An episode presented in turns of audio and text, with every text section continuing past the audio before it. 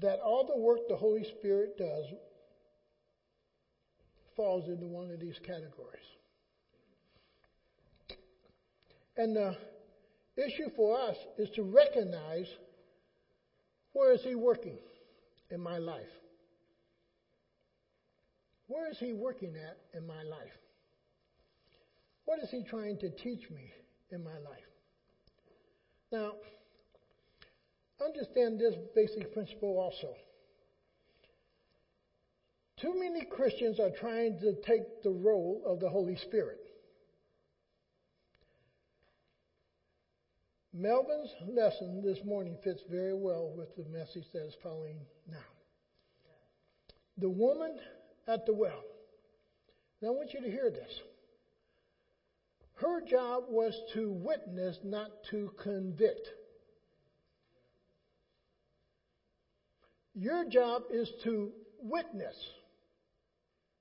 to be an example of what it is to be a godly woman, a godly man. It is not your job to convict people or make them feel guilty about what they're doing. That's not your job.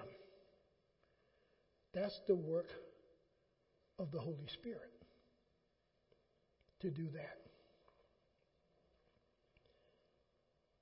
And no one else can do that. You can talk until you're blue in the face. You can talk until your last breath. People don't change because of what you say. They change because of the Holy Spirit working in them. Whether it be an unbeliever or a believer. Now, if you are trying to play the Holy Spirit, stop. And ask God to teach you how to be a witness. A witness. Because you cannot convert anybody. You can't save anybody. You can't change a person's life in the way in which God desires that person to live. That's the work of the Holy Spirit. Now, all the work of the Holy Spirit is within these three essential areas. Let's go to John, and we're going to pick back up in this next week. But I want to give you these three essential areas that you can start looking at it yourself. Chapter 14. We're going to start at verse 5.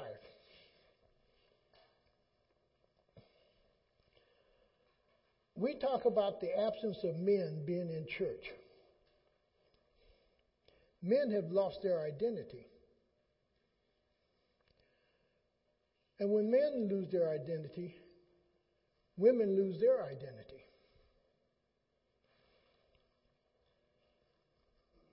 This little statement is true.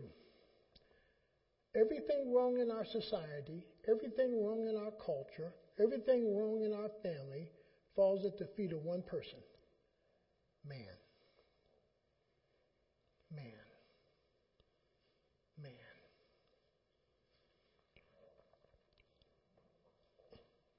When men do not identify with God, they have lost their identity. They can only be the type of man that they perceive or think they can be, but they never become the type of man God desires them to be. That's the big difference. Starting in that verse 5 of John 14. He says, Jesus answered, I am the way and the truth and the life.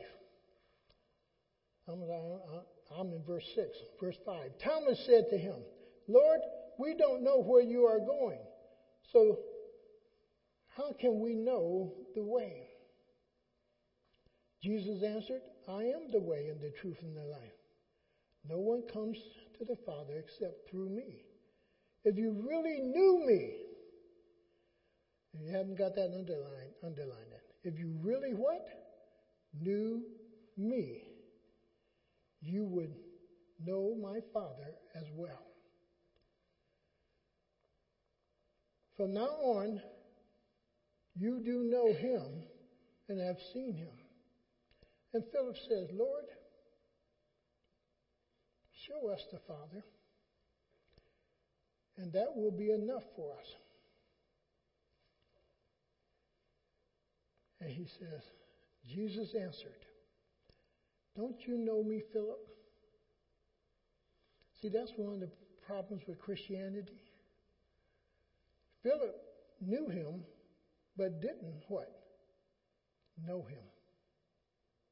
Men, you can know your wife and don't know your wife. You can know your children or think you know your children and don't know your children. And the question he says to Philip, Don't you know me, Philip? Even after I have been among you such a long time, anyone who has seen me has seen the Father.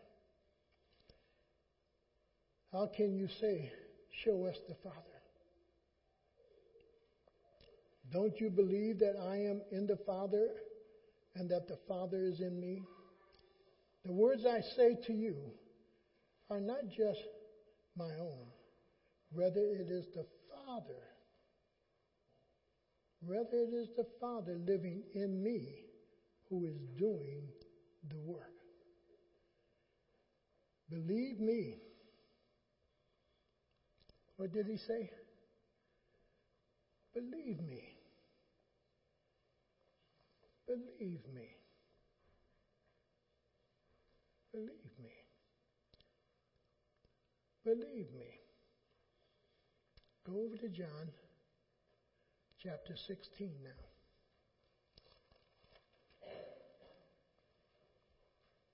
Believe me. Believe me. Do you really believe the Word of God? Believe me.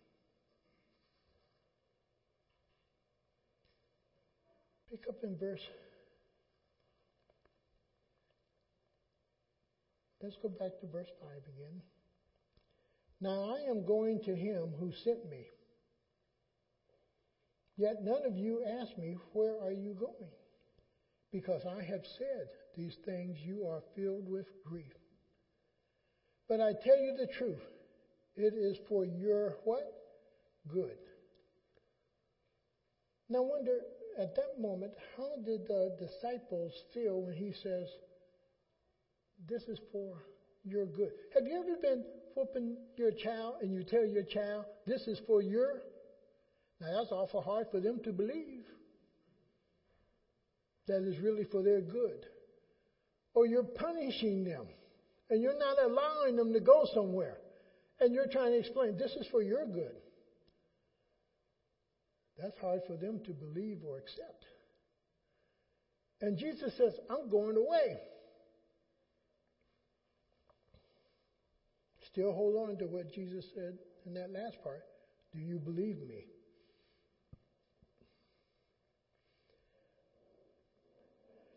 But I tell you the truth. It is for your good that I'm going away. Unless I go away, the counselor will not come to you. But if I go, I will send him to you. And what Jesus is saying, I cannot be here and the Holy Spirit here at the same time. We have two different works. I've finished my work. I'm going back to the Father to demonstrate that my work is what? Complete. It's finished. And I'm going to mediate for you. Because there's one who stands there always bringing charges against you. And I'm going to be your lawyer. I'm going to advocate on your behalf.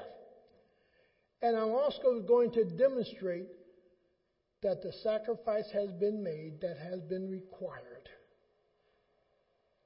for the Father now to begin to work in the lives of all people. And He will send the Holy Spirit. Now, stay with me in Scripture here as we move along. When he comes, go to verse 8. When he comes, he will convict the world of what? Of guilt. Now, catch this other little phrase in regard to sin.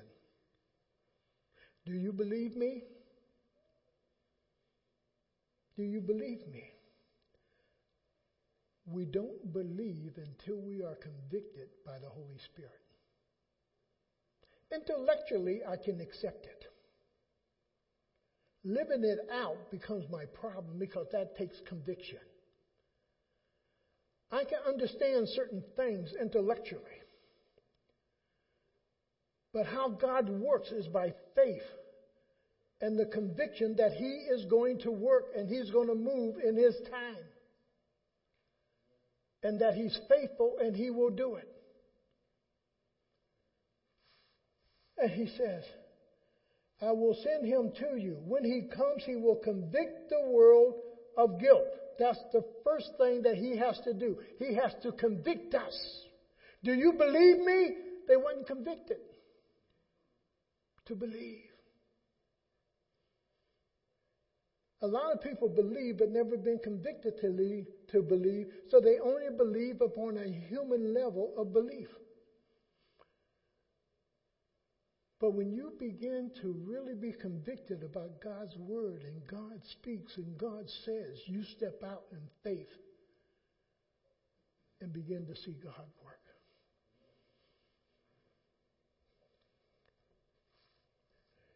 And he says, he will convict the world of guilt in regard to sin. Not plural sin, but one sin against Jesus, not believing in Jesus. One sin. Until you get that one sin taken care of, the Holy Spirit doesn't deal with any of the others.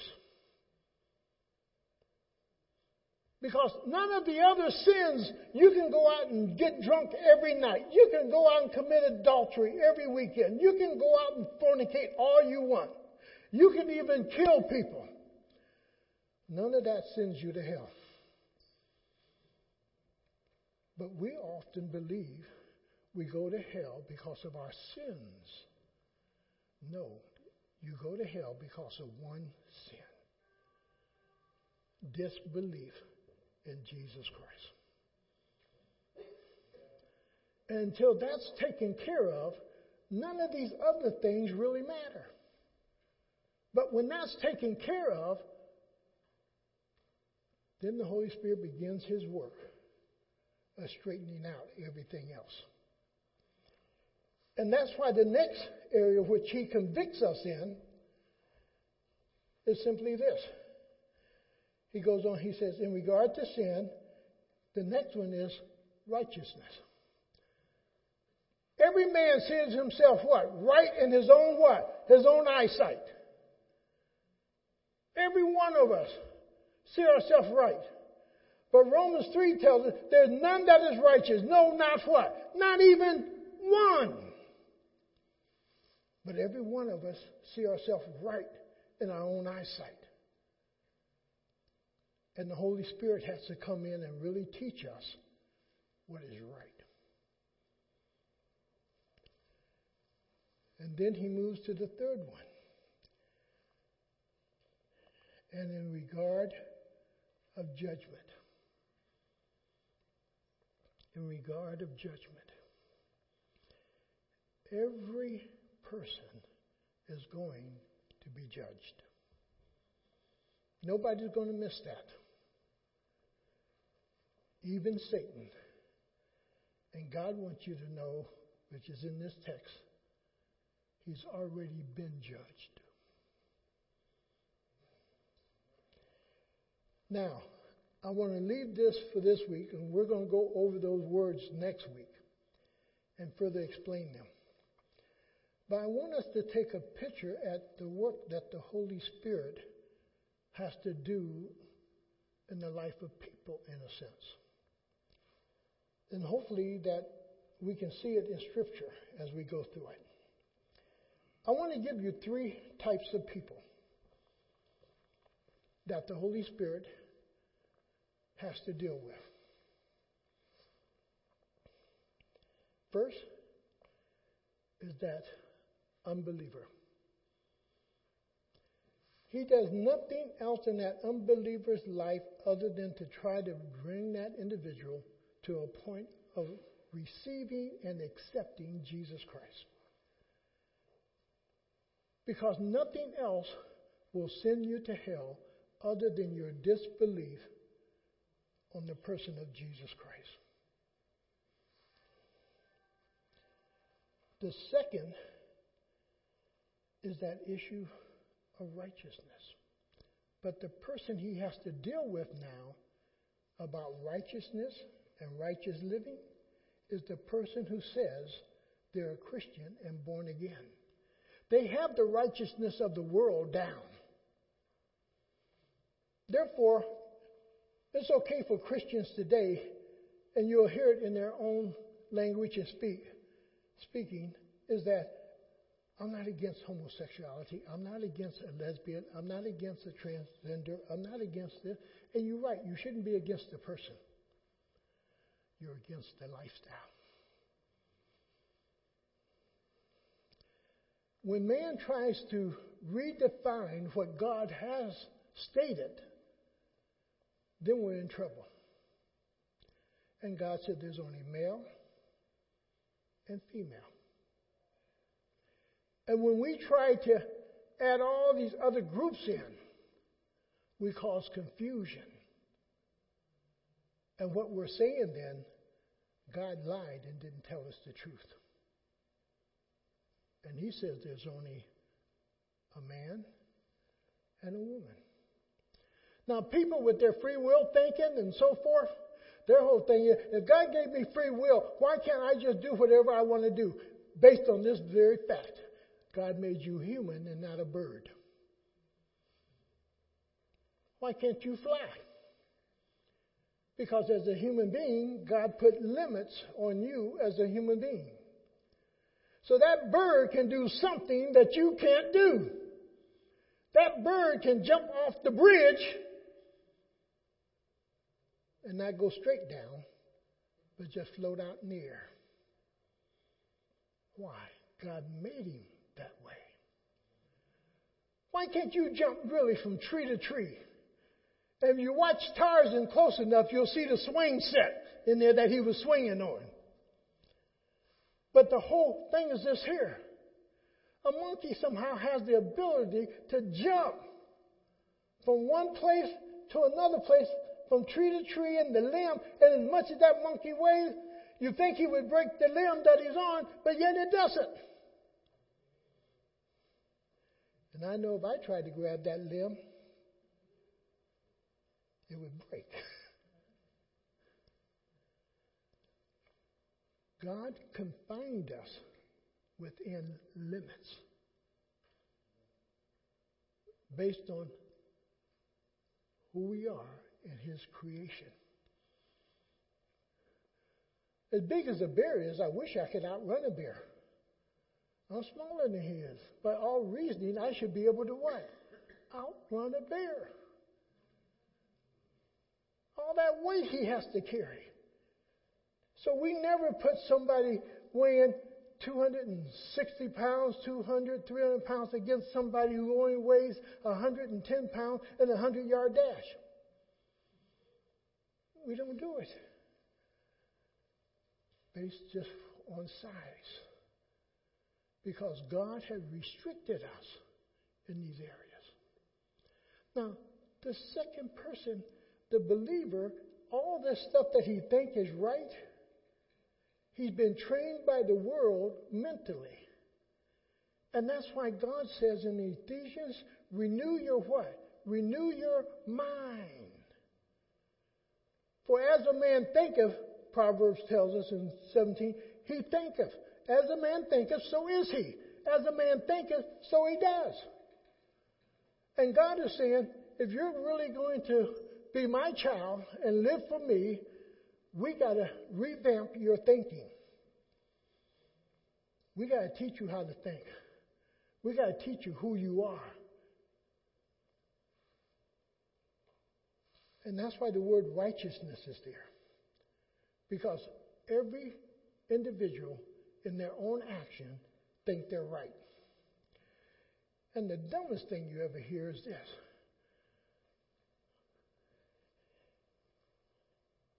It don't affect nobody else.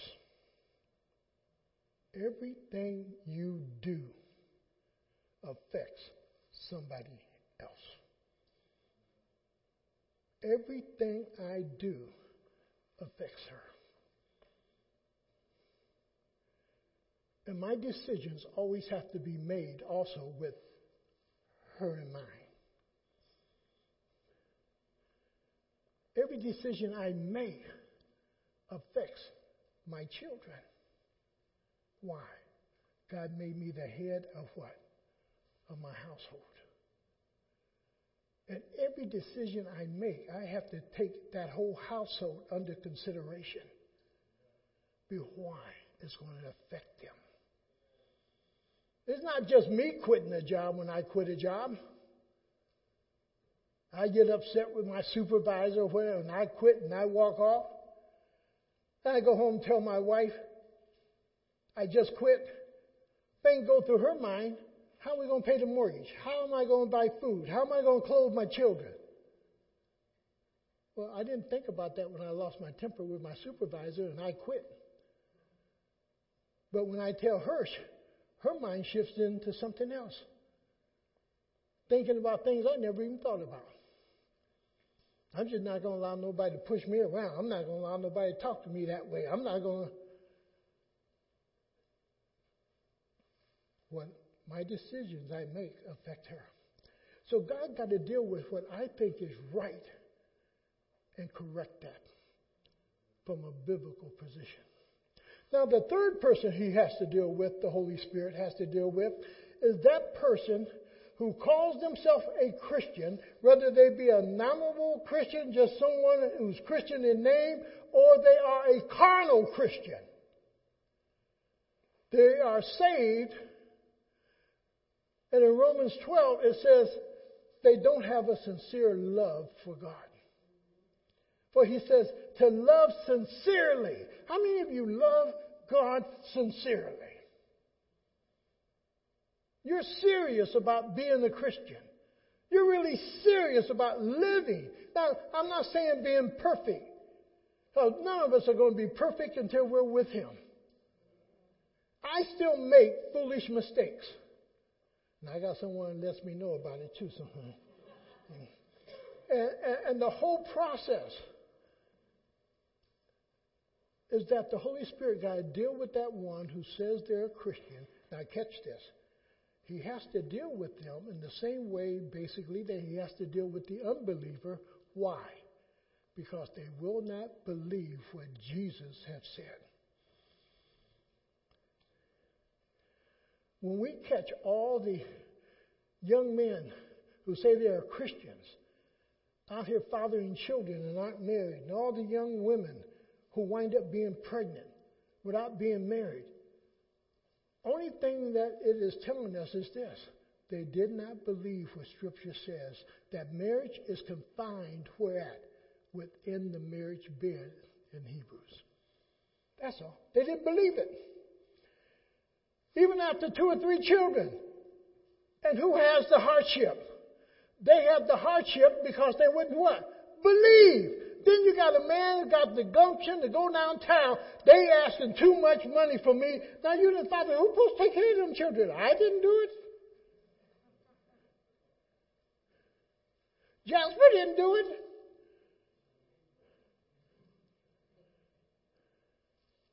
Brother Henry didn't do it. But out of our tax money, we're supposed to do what? Raise somebody else's children. But we don't think that way. But that unbelief, I'm in that situation because of my what? My unbelief of what Jesus has said. And the Holy Spirit has to deal with that believer who says that they believe, but will not believe to a point in which they follow what God's Word says. Catch the picture? So the Holy Spirit got to deal with the unbeliever, the believer, and the one who says they are a Christian but are carnal or worldly or don't have a sincere love for the Lord. Now, go to Romans chapter 12, 9. Don't run too fast. Go to Romans 12, 9. And look what he says here. Because what he says, you find the traits. When you find someone who really believes the Lord Jesus Christ, you find traits in their life that fits biblical truth. When you find somebody who's all talk, you don't find the traits in their life that show that they really believe what God's Word says. Now, understand what God says in Acts. At one time, He winked at ignorance. He doesn't wink at ignorance any longer. There was a time that people didn't have a Bible. There was a time there was not a printing press. There was a time you had to wait for someone to tell you what truth was. Today, only thing you got to do is open a book. And it will tell you how you are to live. So, in Romans chapter 12, go to verse 9. And this is part of the problem with that one who says they're a Christian but live like the world. He says, love must be what? Sincere. Now, any woman or man who will accept someone that they say they love and that person don't really sincerely, sincerely love them is a fool. Is a fool. And God is saying, I'm no fool. Either you sincerely love me or you don't. I hope none of you out here would want somebody who really don't want you. That you would really love somebody who could care less if you lived or died. But that you really want somebody in your life that sincerely, sincerely loves you. And that's what God is after. People who sincerely love Him. Not just when it fits their fancy, not just when it's occasionally nice to visit, but people who really have a heart after Him. And He says, sincerely love. Love must be sincere. Hate what is evil and cling to that which is good. In other words, God defines boundaries for you right there. If it's considered evil, do what with it? Hate it. And then love what is what? Good. And as you get into Scripture, as Melvin was saying last week, memorizing Scripture, memorize Scripture, but also memorize the content in which that Scripture is being stated. And the Lord will show you what is good in Scripture. And then you love that. You run after that. You live for that. But you hate the sin or that which is evil. Go to 1 Corinthians chapter 3. Because this is where a lot of Christians are stuck at. Those who do not have a sincere love for the Lord. And that may be a huge problem today in the church. I'm going to take a little saying from Charles Stanley. If you go into a church and they never open the Bible, run.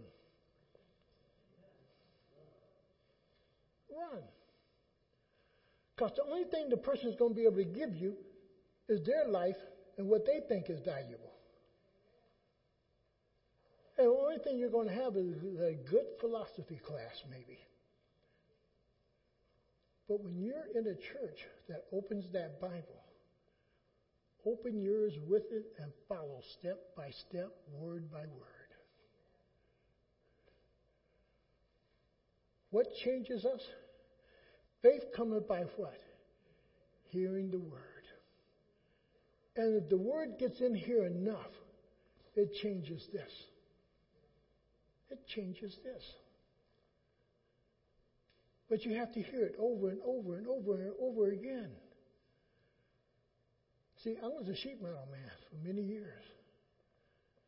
It took me a while. I could cut metal with my right hand pretty good. It took me a while to learn how to cut with the left sears and the right, where I could take a sheet of metal and just cut right down the middle and use both hands. It takes practice. And a lot of times Christians, they just think they're Christians by their age. And by their age, they know everything. Because I'm this old. And yet the Bible defines you as a child because you're just beginning. You just discovered the Lord at 40 years old. And the Bible says you're a babe in Christ. Me? I'm 40 years old. I'm no babe. The Only thing the Bible is saying, you don't know Scripture. Now it starts the process of learning. And he goes on there in chapter 3. Start with me, verse 1. Again, this is this one who believes. And we're going to get to the believer and the non believer in a minute. But this is the one who says they believe. Look how Paul addresses them brothers. Brothers. I don't think Paul used that word loosely. He's identifying that they are in the family of God, brothers. He says, I could not address you as spiritual. I could not talk to you in a way in which you are someone who are being led by the Spirit or you really walk in the Spirit. He said, I couldn't talk to you in a spiritual sense. But I had to bring it back down to what? Worldly. Know that old saying? You start where the people are, and sometimes that's where you have to start. You have to start where the people are, and then begin to build. And Paul says, I had to speak to you as worldly, catch this other word, as mere infants in Christ. Now, I like that the Holy Spirit put the word in there in Christ. In Christ. Because it's identifying again, they're where at. They're in Christ, but they are not living up to the potential that God has availed for them, has given to them. They're still living in their own carnal mind. They're living their way doing things their way. And the scripture says, lean not on your own understanding, but in all your ways do what? Acknowledge God. Or in other words, search for God's answer. Don't be satisfied with just your own mental, intellectual answer. Search and take that and ask yourself this question God, what would you do? God, what would you have me to do? God, how should I live through this? And sometimes when you're even talking with people, you ask this question God, should I speak?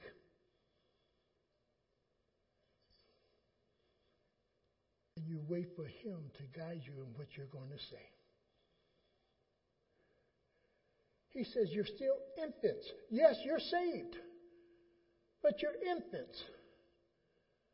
An infant is someone who has to yet learn how to walk. And many Christians who say they are Christians have not learned how to walk in a godly manner. That's not saying they're not in Christ. That's not saying they're not saved. But they have not learned how to walk in a spiritual manner, listening to the Holy Spirit as they are guided through life. Now, he goes on and he says, I gave you milk and not solid food. Who drinks milk only? The babe. You don't bring a babe home from the hospital and feed it a steak. It's the milk. It's what they can digest. And too many Christians are still living on what? Milk. Too many grown men, women still have to treat like children. They have to provide a place for them to stay. They have to provide something for them to ride around in. They have to give them twenty, thirty dollars. They give them an, uh, an allowance. You've been a good boy here. See, a man loses his dignity and self esteem when a woman takes care of him. God made a man to work. And in his work, he finds his self esteem he finds his confidence. He finds himself, in a sense, in his work. Why? God created him to work. Any woman who works for a capable man that can work but won't work, again, is foolish. And you're one of the downfalls of man that Satan uses. Because God wants to build that man, and God wants to see that man shoulder the responsibilities that he has laid upon the man and not the woman. And Paul said, I had to feed you with milk, not with food. And he goes on and he says, for you were not yet ready for it. Indeed, you are still not ready. Now, sometime in the church, we get confused just because we think everybody say that they're a Christian, they're all on the same level. In the church, there's all these different levels, just like in a grade school. There's kindergarten, first grade, second grade, third grade, fourth grade, fifth grade, sixth, and then on over to junior high, and then the high school, then the college, and then on beyond that But the only institution that really don't grade its people is the church.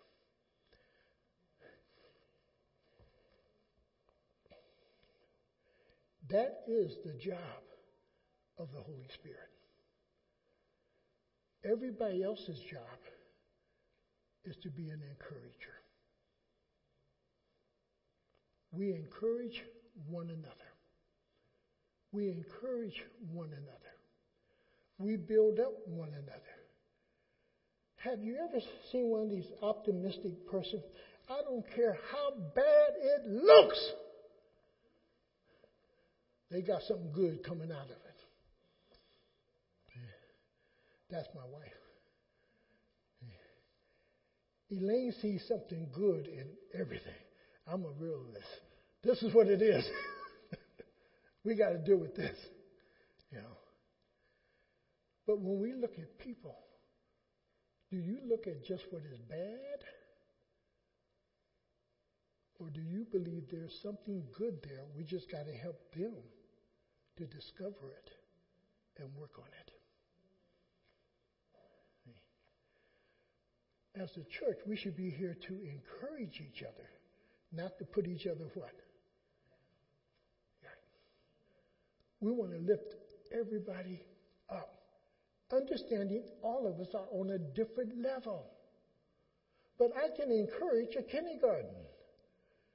And I can encourage somebody with a master's degree, doctor's degree, I can encourage. We all can encourage. And that's the church. But it's the Holy Spirit who has to convict the person. This is God's truth. Now walk in it. This is God's truth. Now live it. This is God's truth for your good. That's the work of the Holy Spirit to do that. And Paul is dealing with these people, but not just Paul, but the one who is silent and not being seen is the Holy Spirit, who is giving Paul the wisdom to deal with this carnal minded Christian, with this worldly Christian. And the Holy Spirit is working there. Now, let's ask this question as an illustration. Where's the clock at? Slow it up, Lord. And uh, how many of you have ever had a splinter in there in in your hand? How many of you have ever had a something in your eye? Have you ever had a splinter in your hand you don't see but you can feel it? You ever had something in your eye you don't see it, but if somebody else pulls that lid up, oh, there's a little piece of hair there. But you know it's what? You know it's there. Now, that's the Holy Spirit. You may not see him, but you know him because he's there. He's there. He's there. Now, go to John chapter 14. That's a page back over, a couple books back over. St. John chapter 14. And go to verse 17.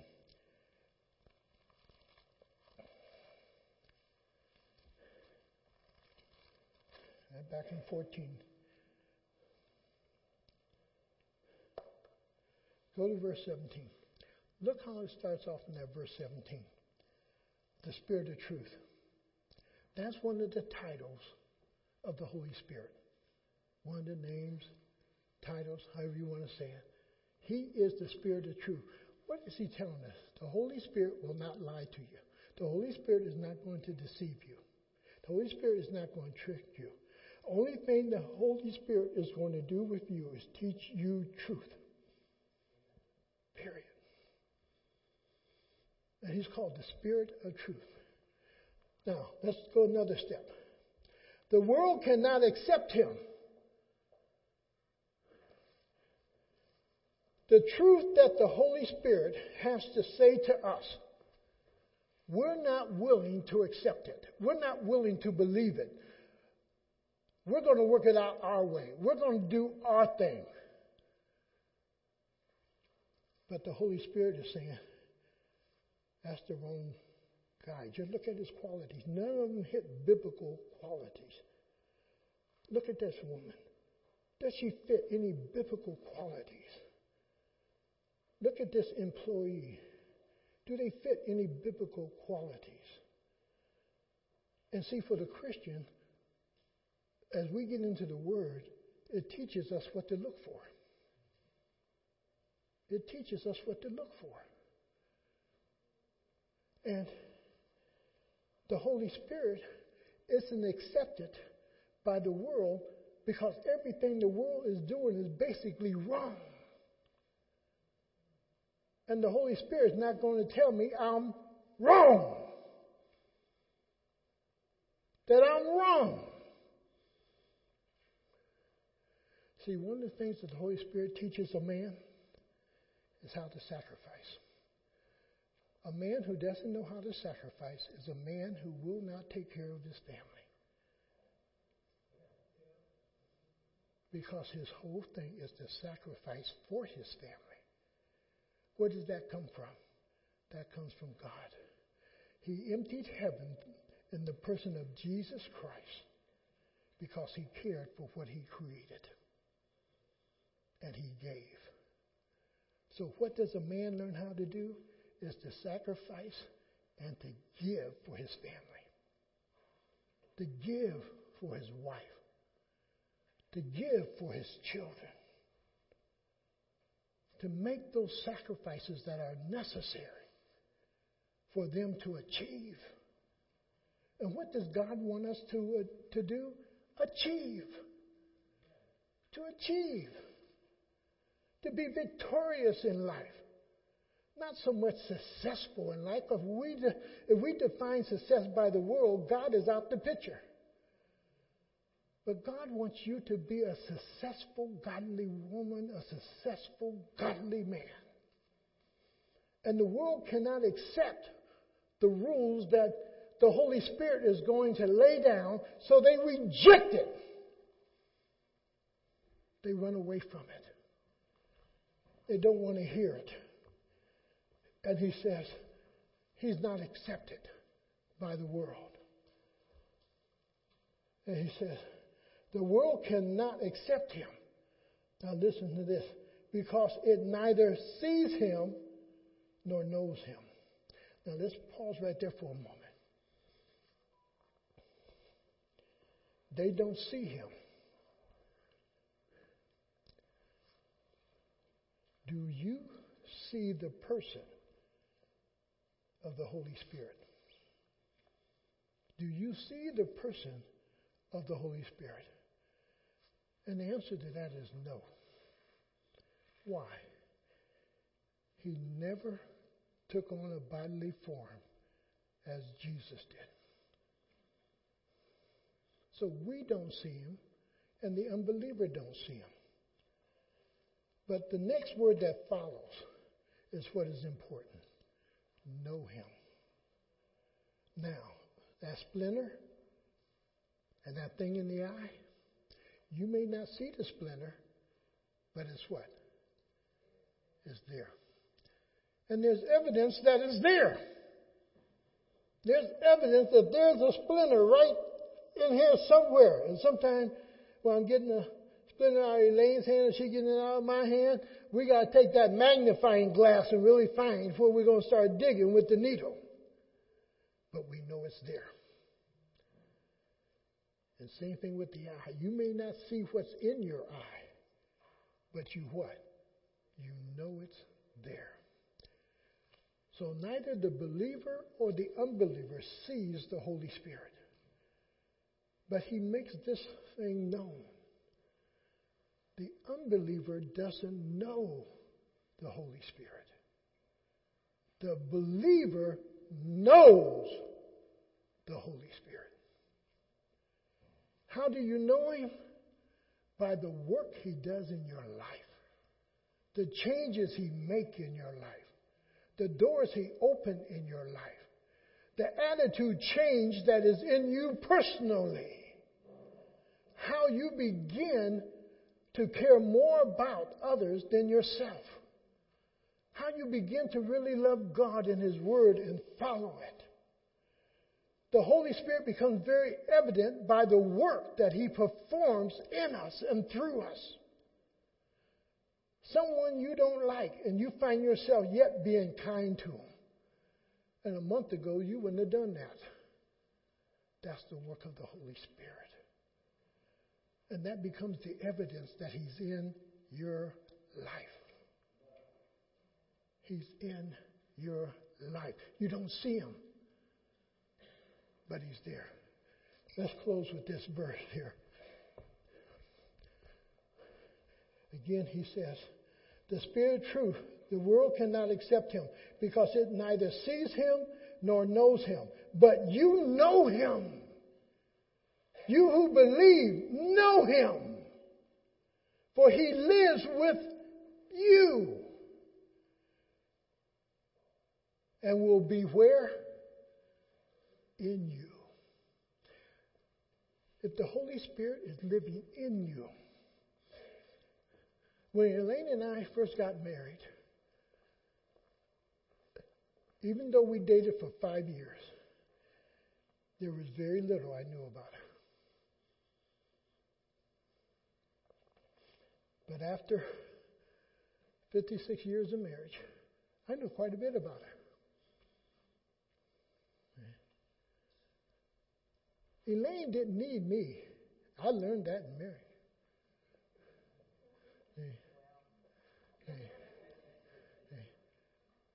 She's always been a hard worker.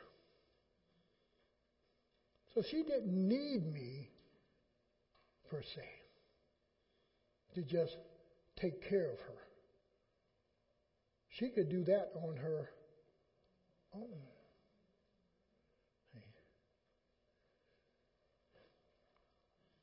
But she loves me. Yesterday she came in from the grocery store, had a big grin on her. She said, Look in the freezer, see what I got you. Klondike bars. That is real love, Vic. That is real love. And bought those Klondike bars. That's love, you see. And, and, and the whole process, the evidence of her love comes out. Evidence of my love for her comes out. If someone is living in you with you, the evidence of that individual comes out. Bob, what is it that Roger really enjoy eating? I mean, that's right. And we can go right on. Faith, what is it that Mark really likes to eat?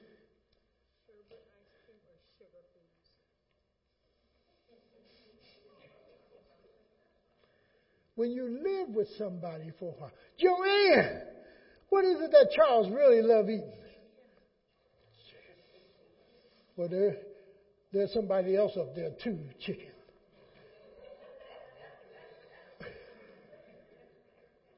when you live with someone,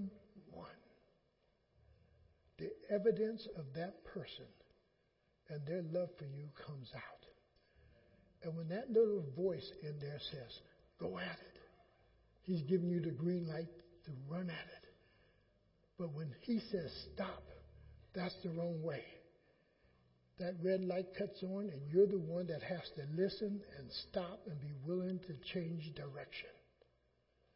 And the Holy Spirit is in your life for the purpose of changing your life, giving you new direction, teaching you what the world hasn't taught you, how to live in a way that pleases God. Not about self, but pleases God. But I guarantee this if you please God, you're going to be satisfied and happy. Father, we thank you for your word. And we thank you, Lord, that we can know the Holy Spirit lives in us. And that, Lord, He demonstrates His love for us, His care for us, by teaching us what is right, by helping us to identify what is good and evil. Lord, if there are those here today that somehow just read your word, but don't really look for you to speak to them as they're reading your word, would you surprise them? Would you give them thoughts about your word as they read? Would you speak to them that they might know the presence of the Holy Spirit is in that room with them? That He's in them and He wants to teach, He wants to open up a whole new life for them? And Lord, would you teach us to pray? It tells us, Lord, in Thessalonians, pray without ceasing. In other words, to pray about everything. Would you teach us, Lord, before we act, before we do, to ask you, is this what you would have of us? Is this is the way you would have us to handle this? Is this the way you would have us to answer? Is this what you would want me to do? Lord, train us, I pray, to hear you. Help us to distinguish our own voice, the voice of friends and others who would counsel us. Help us, O oh God, to distinguish you speaking unto us. You are a living God. And you want to teach us. And we can't learn, Lord, unless you speak to us. Would you speak, O oh God?